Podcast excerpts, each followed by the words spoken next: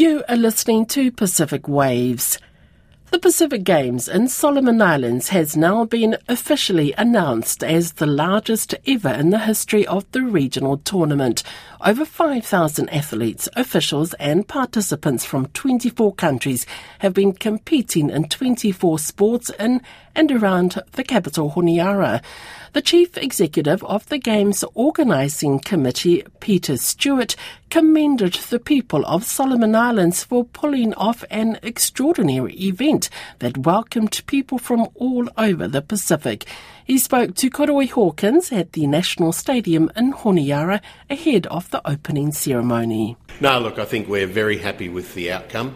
Uh, at the start of the games, uh, always in a brand new city that hasn't run an event like this, we're always wary about what may or may not happen. But I think the team have rallied around beautifully. The people of Solomon Islands have rallied behind the event, and we have delivered a wonderful event. That's really the sense I've been getting from talking to the athletes and even even locals um, about how ordinary Solomon Islanders have really embraced this the volunteers, the people helping out, going out of their way to make the visitors feel welcome. Uh, uh, how do you, I don't know, how do you get that kind of buy in?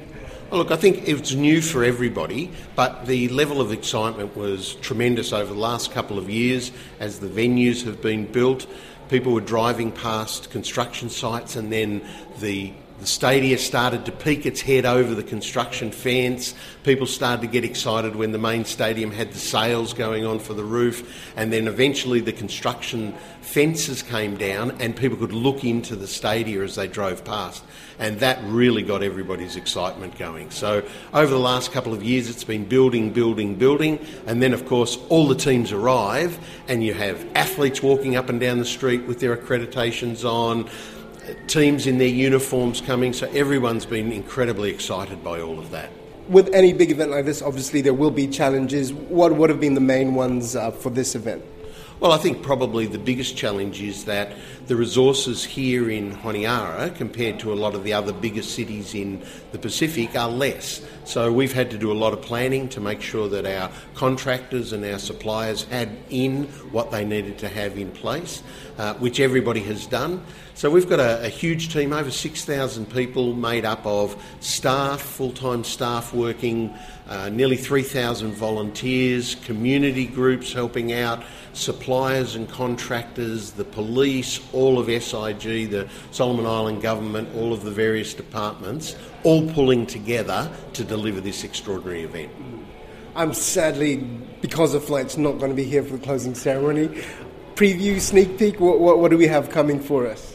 Uh, well, uh, there's not a lot that I can tell you without shooting you afterwards, but uh, obviously the closing ceremony is a little bit different to the opening ceremony.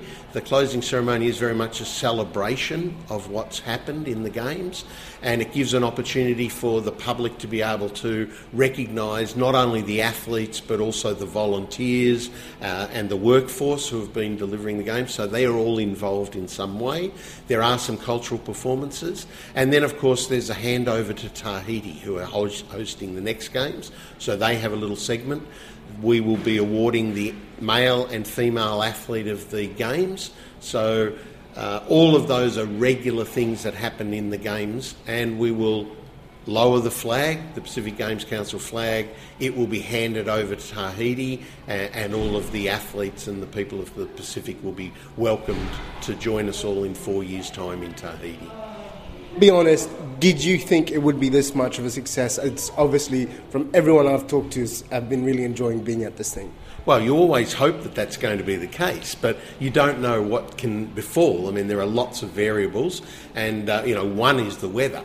I mean, it has been unbelievably uh, kind to us, the, the weather. Uh, perhaps four or five days before the opening ceremony, we had a huge downpour here in Honiara, and we had some significant floods around some of our venues. Now, uh, if that had happened in the middle of the games, we would have continued on, but it would have dampened the uh, the feelings of spectators and athletes alike. But throughout the games, we've had fantastic weather, and it looks like it's going to hold. Fingers crossed, all the way through to the closing ceremony. So those are the things that makes it easy for us to deliver great games when things like that work in our favour. Any statistics yet on attendance and um, participation in the games? Yeah, well, this is the largest games ever. We've had over 5,000 athletes. Samoa was the biggest games before us, but it was announced the other day uh, that we have now got the largest games, the largest Pacific Games that have ever been held. So that's a great accomplishment for, for us here in Solomon Islands to have been able to deliver that. Uh, so from that point of view, amazing. Staggering stats abound in games like this. So we we deliver nearly 20,000 meals every day. We have 350 buses and trucks and cars running around on the roads every day. It's just a huge undertaking uh, that involves an enormous team to be able to deliver it. Looking to the future, being able to pull something off like this, what does this do for Solomon Islands in terms of a viable venue for future events? Well, the long term benefits of these sorts of projects are we've built the capacity of the workforce, so there are people now who know how to do these sorts of events. We've built the capacity of businesses, so there's a whole range of businesses who are now able to cope with the demands of events such as this. We have incredible infrastructure improvements, so not only the stadia that was used for the, for the event, but also the roads, the airport, even things that people don't see like. Internet's a lot better than when I was last here. Exactly. All of things have had to improve their standard of delivery to be able to meet the requirements of the game. So now, what Solomon Islands is able to do is go out into the world and say, bring your events here, whether it be sporting events, whether it be religious events, whether it be business events. We've got the venues and the infrastructure to be able to support your event. Any message for the people of Solomon Islands who might hear this before or during or after the closing ceremony in terms of what, what, what you've pulled off here? Well, I think it's just a fantastic thank you to everybody in Solomon Islands for the way that everybody has banded together to deliver a, a wonderful event that has welcomed the whole Pacific.